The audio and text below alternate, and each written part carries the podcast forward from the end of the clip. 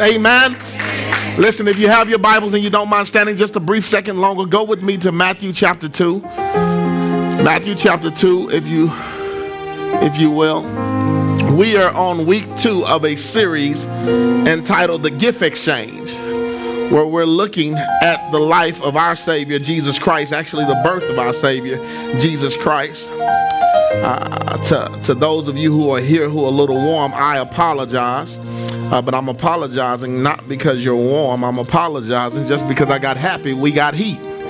I was excited when they came and they repaired the heat this week because it was a little cold last week for me.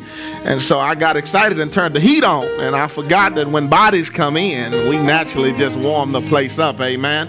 So I thank God for what He's done. Listen, repeat after me Father God, I'm here today seeking a word from you. So open my ears that I can hear.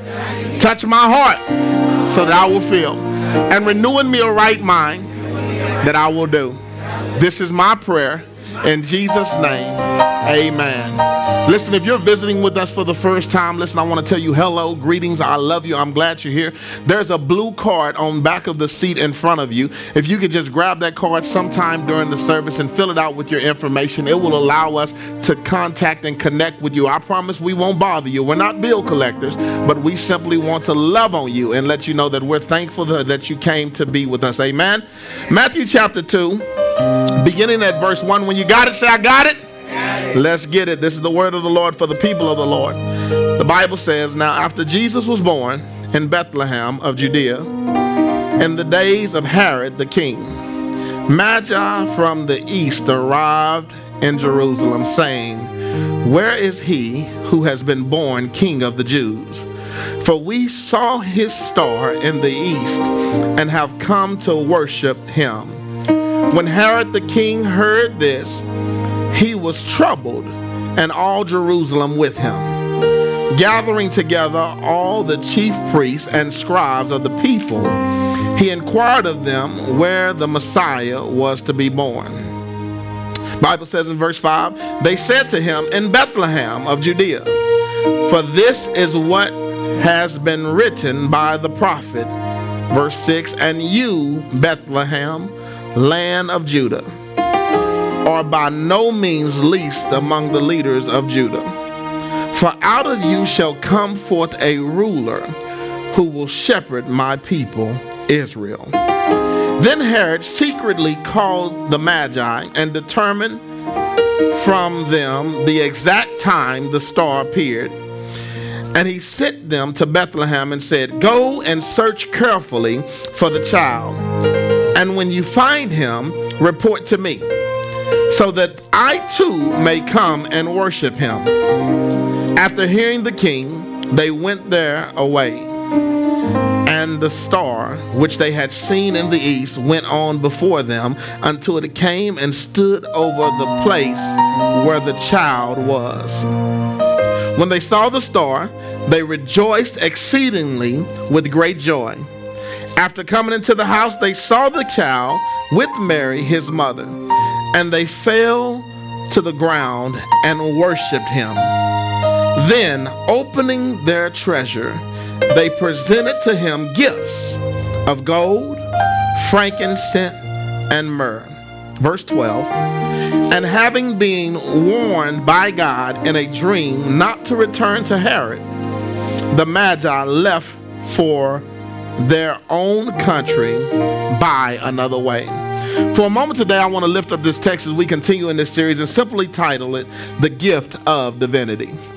You may be seated on today. The Gift of Divinity. Now, we kicked off this series entitled The Gift Exchange on last week, and I was excited about it. I'm still yet excited about it to see what God has already done. Uh, because on last week, we discovered that the greatest gift and the only gift that God has ever promised to give us was life. That was the greatest gift and the only gift. He didn't promise us fancy cars. He didn't promise us big, huge houses. He didn't promise us marriages. He promised us life. And we've seen on two occasions from what we observed on last Sunday that God has given us life not once, but twice. He's given it to us in Genesis, where He first formed man in His own image. He took the dust, He blew into the nostril, and He created man uh, from who He was and how He wanted them to be. Not only did He create man in Genesis to build a relationship, but then we see that God creates life a second time because he not only produces life through a relationship, he produces life through redemption. Why? Because sin enters the world and it causes conflict and it separates the love and the relationship that man has established with God. Therefore, God now has to do something to atone for man's sin. He has to do something to put them back in good graces. He has to build a bridge to fill the gap. And so, who is that bridge? None other than Jesus Christ. So, we see God gives us life in Genesis chapter 1, but then we see God redeems us through life in, Gen- in Matthew chapter 1. He gives us an opportunity to be in right standings with Him again. All we have to do is accept Christ.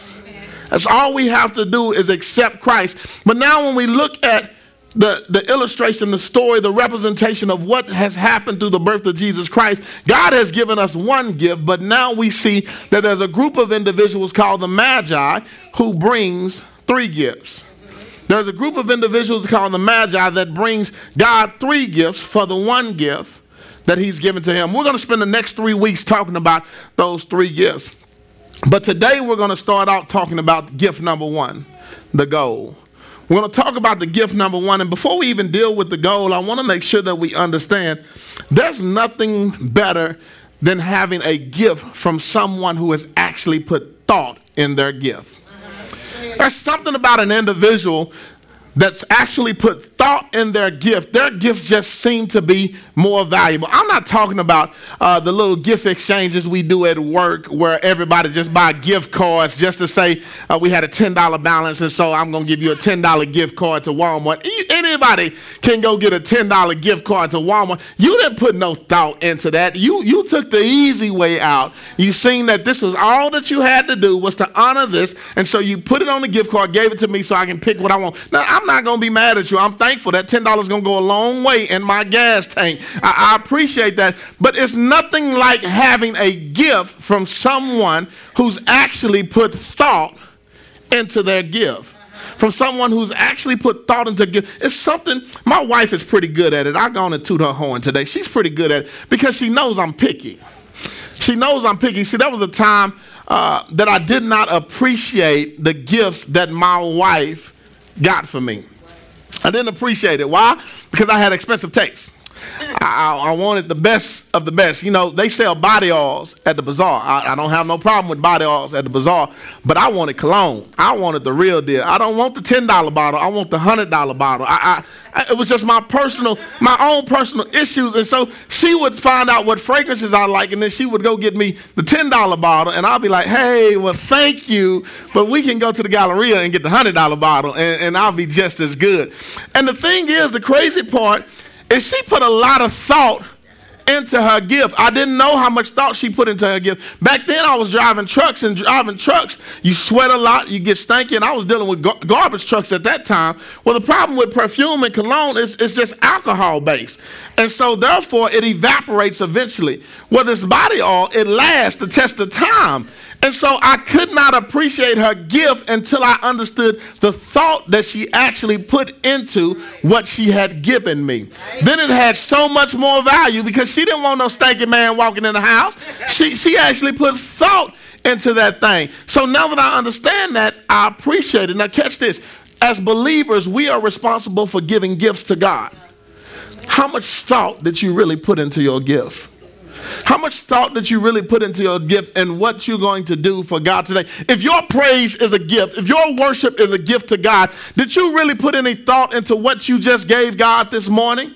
Uh, or did you just go to Walmart and buy a $10 gift card of worship and say, Here, Lord, take this? Did, did you really say, Lord, you know what? I know how you feel. I know what you like. I know what you're looking for. So let me give you the best that I can possibly give you. Or, or did you just say, you know what? God, you're going to take whatever it is that I want to give you. There's three things that when you put thought into your gift that you should think about. The three things are simply number one, you need to have awareness. Number two, you need to be able to accept. There's an acceptance factor. And number three, there's an ability to acknowledge. Awareness, acceptance, and acknowledgement. These are, are three key things. I want to bring these up because we're going to look at these in the text today as we deal with it because we have heard this story over and over about Jesus being born. We've heard this story about the wise men coming and the three gifts that were presented uh, to him on that day. But not often do we actually take time to really look at what they were doing. They brought specific gifts to Jesus gold, frankincense, and myrrh. I had an opportunity to sit in Pastor Conway Edwards' service yesterday, and he said something that I never thought about. Said something so simple but yet profound. There is not one word listed in the Bible that is not of importance. Sometimes we look at things and we just skim over it and move through it real quickly and don't take the time to really understand how important things are within the text. And so today I want to challenge us. We're going to look at gold for what it really is. But when the Magi, when those wise men, as we've come to call them, uh, were looking for Jesus, they had an awareness of who Jesus is. And I want to make sure that you understand the awareness of God is the awareness, is the knowing that the knowledge of who Christ is. That's the first thing that we understand. Awareness is the knowledge of who Christ is. You don't buy nobody a gift without knowing them. It's just that simple. Even when you do a gift exchange at work, you pull names, you what have an awareness of who you're buying it for. You want to know who you're getting. You may get them whatever you want to give them, but you still want to know who they are. You can't honor God for who He really is unless you're truly aware of who He is. How do we know the Magi was aware of who He is? When they came uh, to Bethlehem, they came across King Herod and they said, Listen, where is the child that was born? Where is Jesus Christ? Where where is he at? They already knew he was coming. Why did they know he was coming? Because the prophet uh, Isaiah had already foretold that Jesus Christ was coming. They, they quoted the text to him and said, Listen, we've seen his star. Where is he positioned here in Bethlehem? They had an awareness of who God is. If you're going to give God a gift, I need you to truly get an awareness of who Christ is. Pastor, that's so simple. You're right, but some of us get it wrong every day.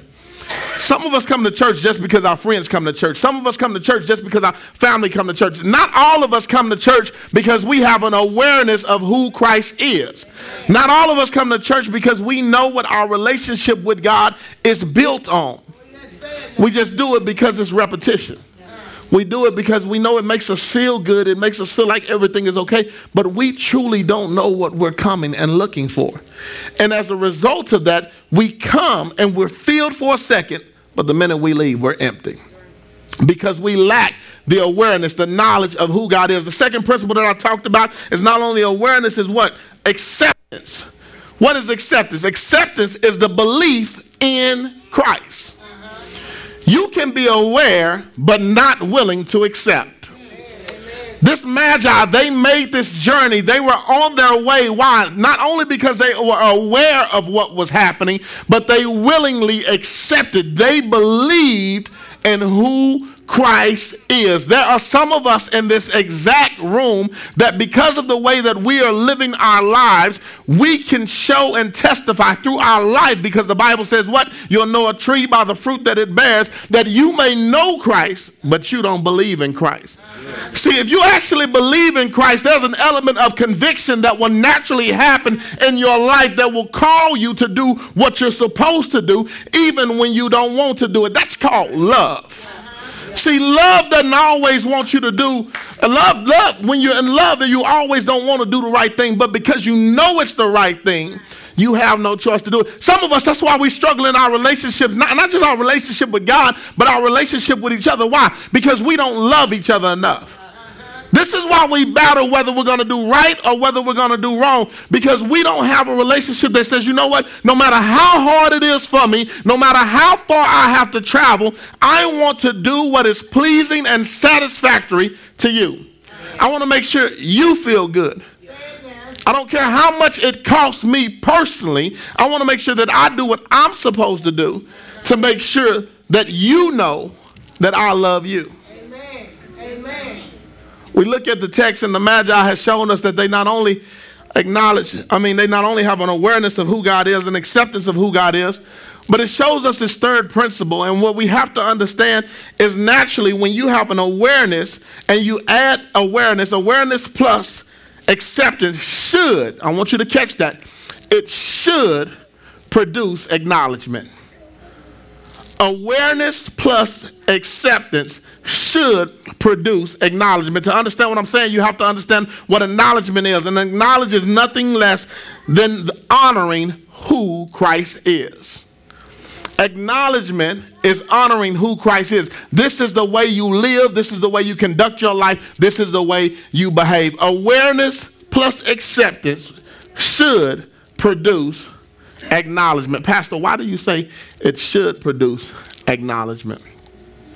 Because just because you know who God is and just because you believe in who God is doesn't mean that you're willing to live for God the way that you're supposed to. Amen. Somebody doesn't believe me. Well, if you remember in the text, what has happened is the Magi has come to, to Bethlehem. And here they are in Judea, they're in Bethlehem, and they come and they come to King Herod and they say, Hey, where is this child that has been born? Where is this child that has been born, the Messiah? Where is he at? We've seen his star. We know that he's supposed to be here. Where is he at? Help us out. Give us direction. And the Bible says that Herod begins to call a special meeting with all the chief priests. The Bible actually says that he he's what? He begins to get weary. Not only him, but all of Jerusalem. Now these are the people who God has sent Christ to actually redeem. These are the initial people that, that, that God has said, You will be special. I will make you a great ruler that will rule over all, that will be birthed out of you. But now, in the midst of this situation, they're concerned, they're worried, they're puzzled, they're troubled. Why is this? It is because of the fact that they are aware of who God is, they have an acceptance of who Christ is, that He is the Messiah but they not willing to acknowledge who he is. Why is there a conflict? Why are they not willing to acknowledge who Christ is? Because if we acknowledge that Christ is truly the King of Kings, the Lord of Lords, that makes us nobody. If we give, if we really fall to our knees and honor and worship this newborn baby that has been created, that means that we truly don't have any power.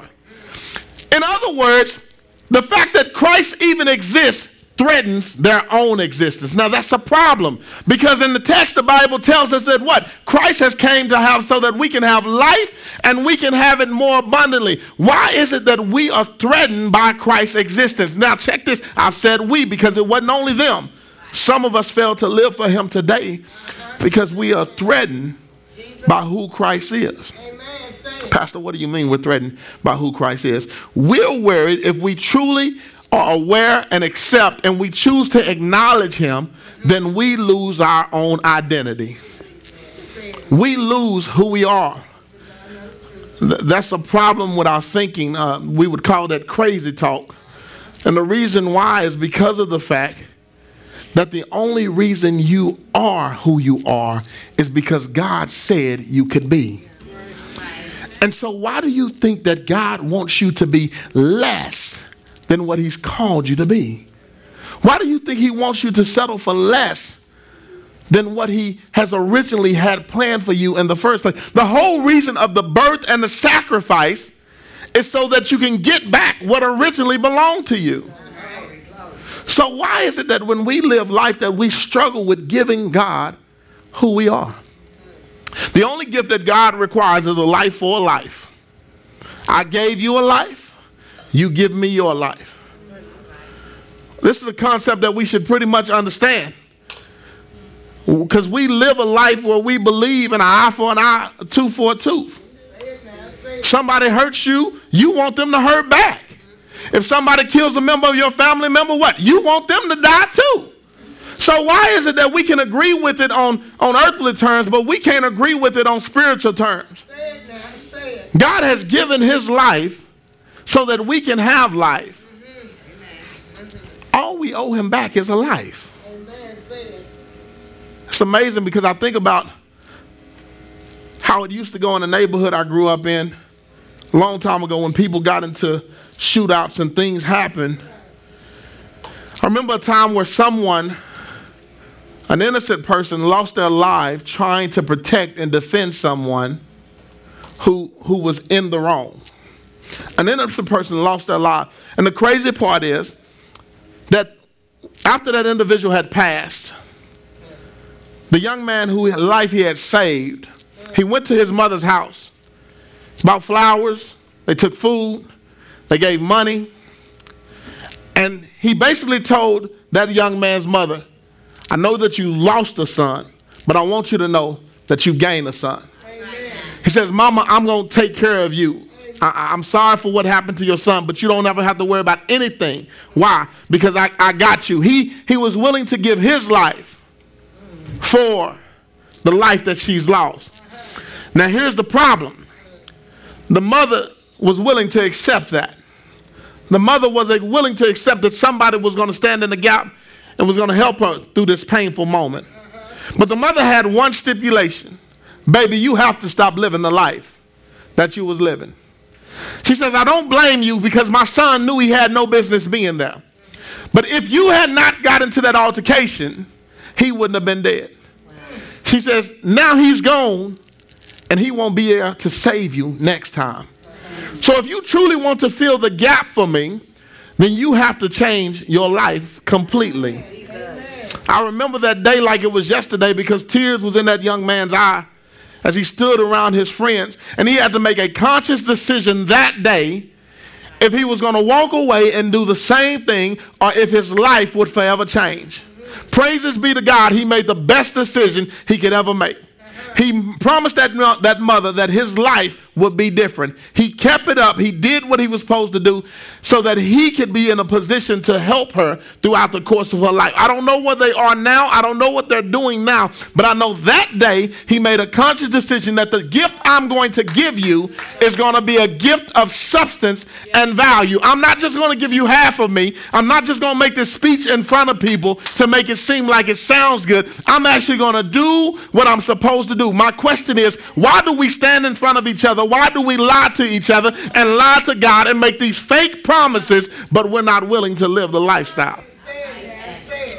He has given us the best gift that He could possibly ever give us. He didn't give us His leftovers, He gave us His only. He didn't give us His reject, He didn't give us His step, He gave us His only. And so the Magi, they were willing to acknowledge, accept. They, they went through the whole process. They had awareness. But here it is Herod had a problem because he was intimidated about who Christ is. He was intimidated about what Christ was about to do. The change, the transformation, how he would lose power, how he, he would lose authority, how things would shift and change just because Christ is now on the scene. And so what happens? He says to the Magi, Go. And when you find them, come back and tell me so that I can go and worship him with you. Anybody can say they worship him. It takes a true believer to do it. This is why I say that awareness plus acceptance should produce acknowledgement. But in Herod's sake, awareness plus acceptance did not produce acknowledgement. Why? Because he was not willing to give his life to Christ. He wanted to do everything that he could possibly do to prove that Christ wasn't who he was. He, he, he wanted to do every, from murdering every baby. He wanted to do everything that he could possibly to do to, pr- pr- to prove the Messiah hadn't came. Some of us still do it now. We won't give God credit for what he's done in our lives. When you refuse to give God credit, you, you're, you're basically saying that God is not who he says he is. You're saying that God can't and won't do what he says he will do. You verbally made a conscious decision to open up your mouth and claim that I worship you, but your actions prove that you don't want to do anything of the such. Thank God that he warned the Magi before they even got there. Thank God that they were warned in a dream that if they had went back, that would be a problem because Herod wasn't coming to worship. Herod was coming to try to destroy. And so the Bible says that after they left that place, they went on to their country. And guess what? They went around about the way. They didn't go back the same way they came. It may have been a shorter distance, it may have been an easier distance, but instead, what did they do? They went out the way. They took the long way around, what? To honor God's will. Catch this. Sometimes it will seem longer doing it God's way, but it's better. It may seem like it takes a little bit more time doing it God's way, but it's the right time that you need so that you can appreciate whatever God is about to do in your life. If they had elected to go back the opposite direction and avoid what God was saying, listen what they would have encountered. They would have encountered Herod and his troops heading in that direction. And do you think that Herod for a minute would have just let them walk on without telling them where Christ was? They would have been subject to torture everything. So their life would have been the storms, the trials, the situations that they would have encountered was not because God wanted them to go through it, it's because they made a decision to go the opposite direction of where God asked them to go. Catch this. If you stop going backwards and continue to go forward, you'll quit going through the same things over and over again. You'll quit encountering the same pain over again. God is calling you out of a relationship, but you keep going back to it. God is trying to call you off a job, but you keep settling for it. He's steady trying to change something in your life, but what happens? Because of the fact that you're more afraid of it than him, you go back to it every time. The Magi made a conscious decision that day that we fear God more than we fear man. We'll deal with Herod whenever we see him again. So they led off with a unique gift, a unique gift called gold a unique gift called gold. And I want to tell you why they let off with gold because gold is a representation of the divinity of who God is. Amen. Gold represents the divinity of God. Gold at this time was the number one most valuable metal that you could possibly ever have. You would bring the king gold. See, platinum might have been here, but we wasn't digging and finding platinum back then. Now gold is the number three. But back then, gold was the top metal that you could possibly ever present to royalty. And so when they bring gold to the baby Jesus, they are bringing it because it represents who God is, the divinity of God, the supremeness of God, the, the all knowing, the all powerful, the all encompassing, the one who created all, who rules all. So they bring it to him to represent his royalty his deity, who he is, to honor who God is. I want you to understand this because gold was a thousand times more valuable then than it is now. They didn't bring God silver. They didn't bring God copper. They didn't bring him a few denarii. They brought him gold. Back then, kings and rulers, they would demand all the gold to be in their house. They wanted it in their temples. They wanted it to build their structures. And so here it is, magi that are taking what has been reserved for royalty as known to man, and they're taking it and giving it to Christ. Some scholars would say that they gave it to him for the simple fact that they knew that uh, the family was going to need provisions and Jesus Christ was going to be on the run. And so they gave them gold so that they could take care of their life. Now, I have a problem with the theologians who believe that because of the fact of how rare gold is. You can't just be some peasants running around with gold. Somebody gonna tell on you. Somebody gonna snitch. They got gold over there, King Herod or, or whoever. Y'all need to come get them. Uh, pay me a little copper for the gold that I'm gonna bring you. So I can't believe that they bought, brought them gold so they can provide for the lifestyle that they were gonna live. Because Jesus didn't have a fancy lifestyle. He wasn't riding on 24s. He was born in a manger. He kept it simple. So the gold couldn't have been for that. I believe, and when I be, when I began to look at some other appearances of it, I believe that they gave gold to, to, to signify who Christ is. If gold was given to kings, then I want to give gold to the King of Kings. If gold was submitted to lords, I want to give gold to the Lord of lords. They took what was rare and valuable that could not be replaced and gave it to God. They put thought into their gift. They took what was rare and valuable and could not be replaced and gave it to God.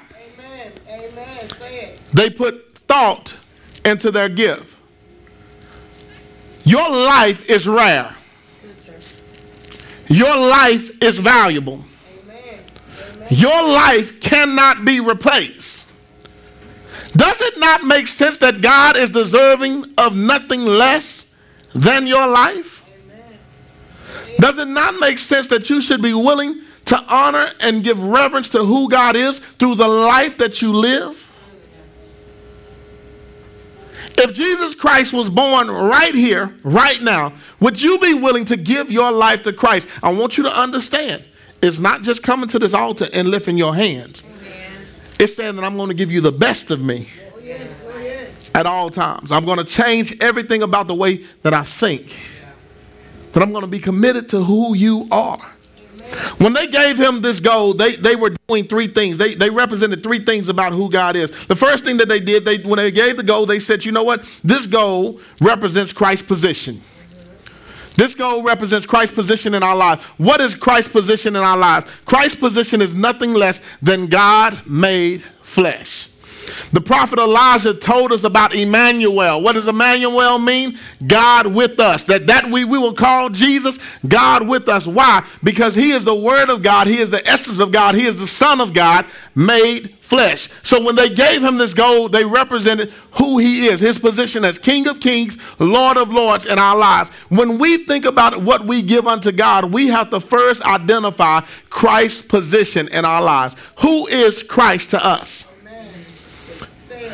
It's the gift exchange. He's already given us something, so we're going to give something back to him. When you can identify Christ's position in your life, it makes it a little easier to give up. You won't struggle with tithes and offering anymore because you know who God is. You won't struggle with praying and fasting anymore because you know who God is. You won't struggle with committing and serving anymore. Why? Because you know who God is. I'm going to give you the best of me at all times. I don't want to give you half. Matter of fact, it's an old school song that says 99 and a half won't do. I can't give you a part of me. I have to give you all of me. Amen. Amen. I have to give you everything that I possibly am just because of the fact of who you are. The Magi made this trip because they knew who Christ was. They knew his position. He is God made flesh. Oh, if we can identify God's position now, if we can identify that He has already made the sacrifice so that we can have life, don't you think it'll make us look at things a little different? I want to be honest, man, and I love y'all, but a lot of us as believers, we think Jesus is a fairy tale. We come here and we go through the motions, but if we could just be honest with ourselves, we question ourselves about our faith every day. The only way that you'll have a question about who God is is if you hadn't had an encounter with God yourself. Each one of us that are believers, because the church is, is a place where believers gather. The church is not a place where sinners gather. They call that place the club. Uh, the church is the place where believers gather. And as a representation of the church being a place where believers gather, that means that everyone who comes here should be a believer. And the only way that you can be a believer is if you had an encounter yourself. Listen, Paul, formerly known as Saul, was the biggest mass murderer and persecutor of who Christians were. Why? Because he didn't believe. But there was a time when Paul had an encounter. They call it the road of Damascus. And when he had that encounter, his life forever changed. Catch this. When you have an encounter with God, your life changes. You don't believe me? You better find the leopard and ask him. He was cast out from amongst his people. And when he met God, he met Jesus, he had what? An encounter. He had an encounter. Jesus said, if you want to be healed, you can be healed. He touched him. He was healed. He told him, leave here and never never be the same. Sin no more. When you really have an encounter with God, your life changes. You don't want to be the same anymore. You don't want to say the same things anymore. You don't want to do the same things anymore. But most of us continue to live the foolish, sinful life that we live day in and day out. Why? Because we have truly not had an encounter with God. Before I knew Christ, I was a thug. Before I knew Christ, I sold drugs. Before I knew Christ, I cheated. I did so many things before I knew Christ. But the minute I met Christ, I changed. Why? There's a natural fear inside of me about who God is. You can't say you know God without having a natural fear of reverence to who God is. You think I'm, I'm saved and, and I don't cheat anymore because I don't want to cheat? I'm scared to cheat. Not just to my wife, I'm scared of God. Amen. Amen. You think I, I, don't I don't sin and I don't do the things that I used to do anymore because I just got tired of it? No, I'm scared because of God. When you have an experience when God and your experience may be different than mine, but when God literally tells you that, listen, you're going to do it my way or you done, that changes things. That changes things. I mean, it puts you in a position where you know what, God, I'm going to give you the best gift I can give you. I'm going to give you myself. Whenever you tell me, God, that the only reason that I've made it thus far is because of whatever grace and mercy you've shown me, and you telling me if I make a decision right now to do it my way that you're going to remove your hands from me, I'm scared. I don't even need to try that. I don't even need to test that because I, I, I have awareness and, and, I, and, I, and, I, and I see who you are. And so I'm naturally going to take the opportunity to acknowledge who you are.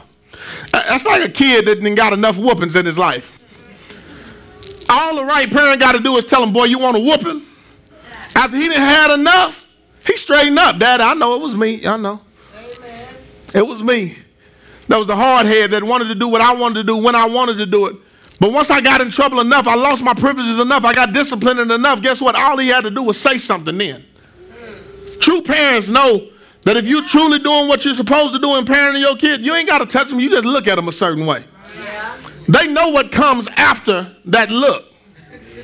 A, a natural fear that associates the fact, even though I know you love, even though I know you love me, that in this moment you're gonna do what's best to protect me.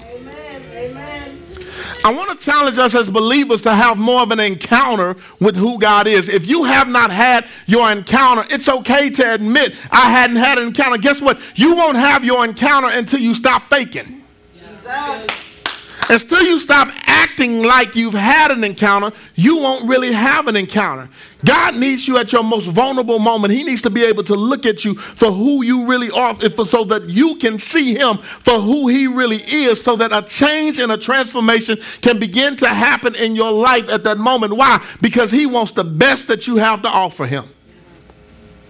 He wants the best that you have. So when they give him this gold, they're saying, you know what? I'm giving this because God, I identify your position in my life. I know who you is. You're the King of Kings, the Lord of Lords. But secondly, they go on and say, not only do I know Christ's position, but I know Christ's power. I know Christ's power. He has created all things. We know in Genesis when, when the Godhead represents, let us creating man in our image. He's not just talking to himself just to be talking to himself. Our God ain't bipolar. The weather in Texas don't got nothing to do with how God feels about us. God simply says, let us, because he's, he's talking to everyone that is present. If nobody else was present, we know that the Father, the Son, and the Holy Spirit was present at that moment. Let us make man in our image. And again, we've already said it's not about how many fingers, how many toes, how many arms you got, because if that was the case, we wouldn't be dealing with people with disabilities now. The fact of the matter is, God is talking about the innermost of who you are, the makeup, the genetics of who you are and who you will be, so that He'll understand that you are all part what God, you are body and soul, you are spirit, you are the essence of who God wants you to be. Amen. And so here He is, He says, I'm going to give you this gold because I know you've created it all. The, I'm going to give you the best that's on the face of the earth, the most valuable thing that we can ever have. I'm going to give it to you, God, because you created it all. Somebody need to pinch themselves and wake up right now. Why? Because of the fact we struggle with giving God what we think is the best. Because we think the best is reserved for us. We struggle with giving God finances because we think that that's reserved for us. We struggle with giving God our relationships because we think that that's reserved for us. Let me tell you something. You'll never appreciate a relationship until you have a relationship with God. and I can't, I can't tell you that enough. There's not a man, and man, I don't care if you hate me after today. You can't love your woman or your wife. First of all, you, you, you if you really love your woman, she gonna be your wife, and you can't love her until you really love God. I'm speaking, I'm speaking from experience. Until you understand the love that God has for you, you can't love anyone else enough. That's good. They give God the best because they say, even our best is nothing to you. We sit here and think our little money that we have, money ain't even what it is. Now we're looking at numbers on the screen, sliding a card, and it's all fake. Money is man-made. It's not, it's not God's made. You know the only reason why the church needs your money? Because we have to submit to man-made rules. We have to pay light bills. We have to pay water bills. We have to do rent. That's the only reason. If it wasn't for that, I wouldn't care. Y'all don't bring no money. If they gave us this building scot-free, God bless y'all. If we could just go out and, and turn a, a, generator and the lights come on, hey, we cool. M- Mike, stay out there, stay out there a whole hour. Turn that generator, Mike. We gonna worship.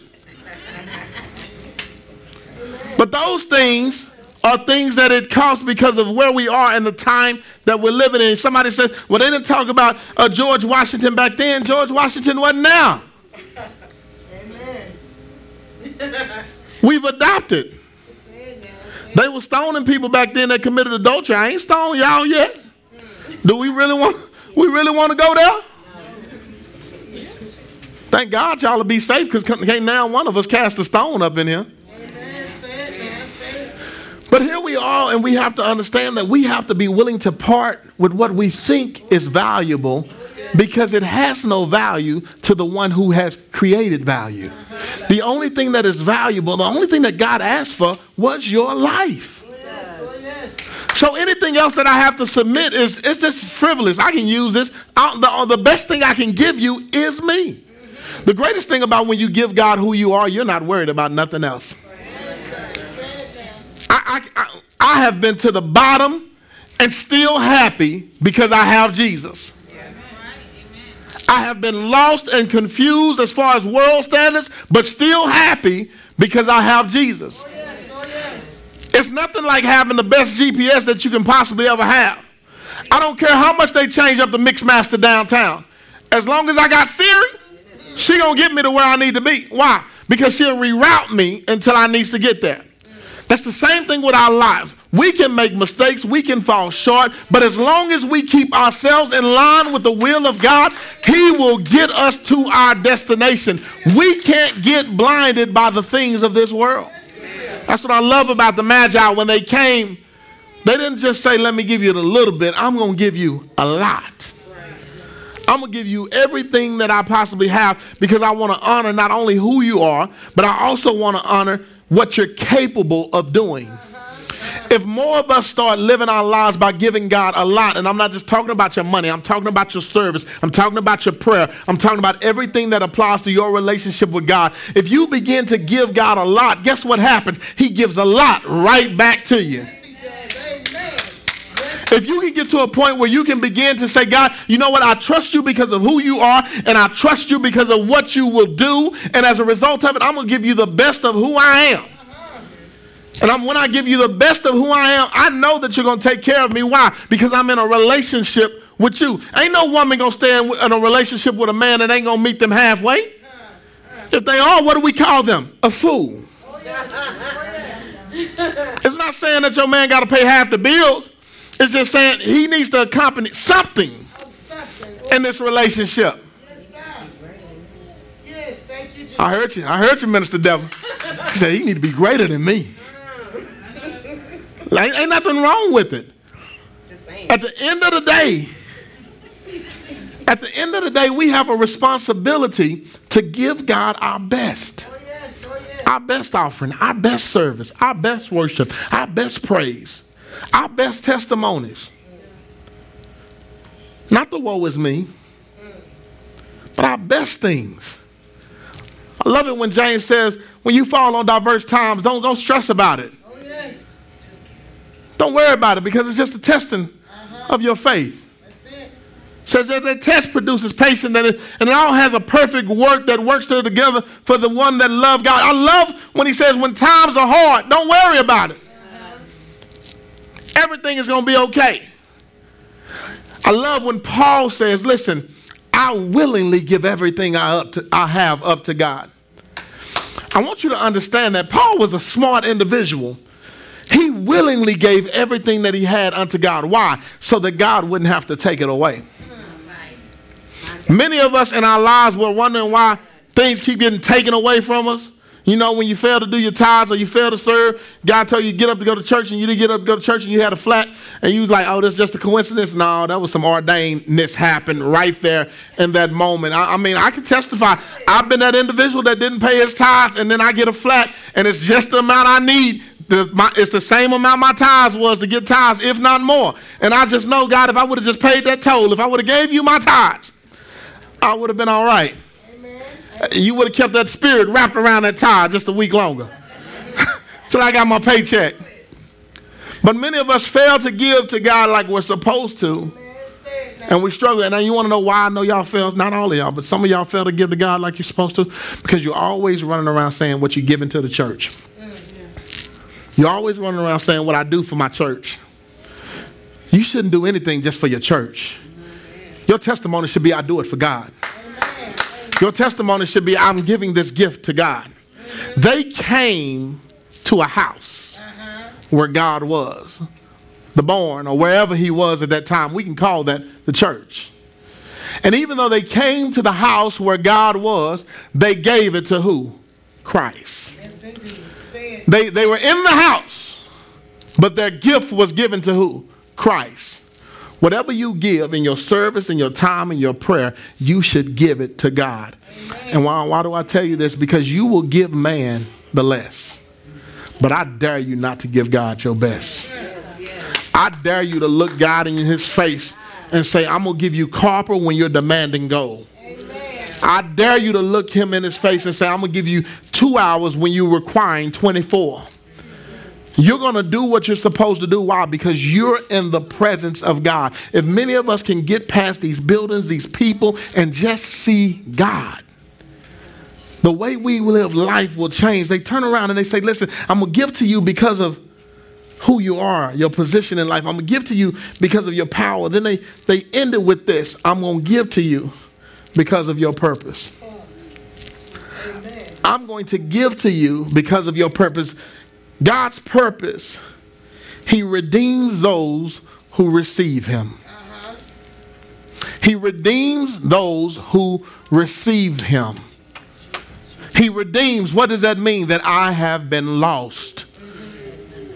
Who receives Him, that means I have to willingly make the decision. Nobody should have to pump and prime you to serve God. Nobody should have to prompt and prime you to give and to honor God. Nobody should have to prompt and prime you to honor God through your lifestyle. You should willingly want to receive Him. Why? So that He can redeem you. They give God His best because they know that I'm giving to God because of what He's going to do in my life. He has came just to die. Oh, yes. Oh, yes. He didn't come down here so I can fall on my knees and honor you, Jesus, and wear crosses around my neck and have big fancy buildings and fancy cars. He's came just to die. Yes. To die why? To redeem us from death ourselves. Say it now. Yes. To redeem us from eternal failure. He did that. Many of us fail to give God our best, to give God who we are, because we don't see God in his position, that he, he is the author and the finisher of our faith. We don't see him with the power that he's created all, he can do all, and we don't see him as the purpose. I come so that you can have life and that you can have it more abundantly. Your life don't get boring when you accept Christ. You. And I want to be honest with you.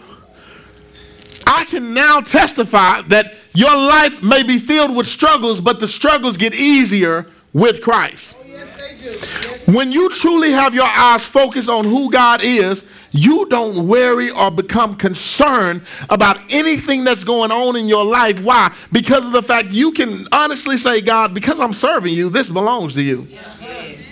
Yes, sir. My struggle, my strain ain't mine no more. When they were coming and they were giving God gifts to God, you know what they were doing? They were validating that you are who you say you are and you're going to do what you say you're going to do. Uh-huh. Amen. They willingly came before them and said, You're worth the journey. Uh-huh. They didn't have Greyhound. Uber wasn't around back then. They were walking, they were on camels. And when they got there, they said, You're worth the journey because I know what you're I may never see you again. I could die before I get to my destination. And I'm not gonna be so selfish that I'm gonna keep this goal so I can just walk around with it. And guess what? It's still gonna be there when I'm gone. Oh, that hurt somebody. Some of y'all thought y'all were gonna take some of that stuff with you. Y'all thought they were gonna bury it with you. Let me tell you. They'll tell you they're gonna bury it with you, but guess what? When they put you in that box after everybody look at you, they're gonna take it right off of you. It's gonna be in somebody pawn shop. That car that you worked so hard to pay on, guess what? They're not gonna keep paying the notes. If you don't have the insurance that pays it off when you die, it's going back. They, it's not going. Why is it that you get so wrapped up and none of this, we we are sitting here depositing in this worldly bank, but not making any deposits into our spiritual bank. We're, we are sitting here, and there's going to come a time where we're going to have to give an account, and we're going to look at the checks and balances of our books, and God's going to say, "You hadn't made no deposits. What happened? The last time I seen you was when you accepted me. You you hadn't came in. I don't see any prayer deposits. I, I don't see any acts of faith deposits. I I don't see any testimony deposits. You were a pastor. What about the car that I bought? I told everybody that, that you didn't know. You might have said that I did it, but that boy you was fooling with did that for you. That had nothing to do with me. We, we are so quick when we look at blessings from the worldly perspective to give God credit for them. When the greatest blessing that God has given you is your life yourself. We should be able to testify through the life that we live. That- that's just the truth. You will know them by the fruit that they bear. If, you, if I really wanted to know you're blessed, I should be able to see it through your lifestyle. How many people are talking bad about you? How much of what they're saying is actually true? Because no matter what, people are always going to have something to say. But the greatest thing about it is God will make it evident if it's true or not. People are always going to whisper behind closed doors. But God will always bring what's in the dark to the light. I'm in love with the Magi because they shown me in a time where we could be facing all type of strife and turmoil. They had King Herod and his people on their tail and they did what they needed to do, what they owed God, so that He can be glorified. They didn't go back and want to throw it in people's face. They didn't go back and sell out for a position in the kingdom. They wanted to make sure that their relationship was right with God. They gave him gold because gold is the best thing you could have gave at that time. If they would have had platinum and they would have understood the value of platinum, they would have gave that up too. If they would have had a Bentley and they understood the value of a Bentley, they would have gave that up too.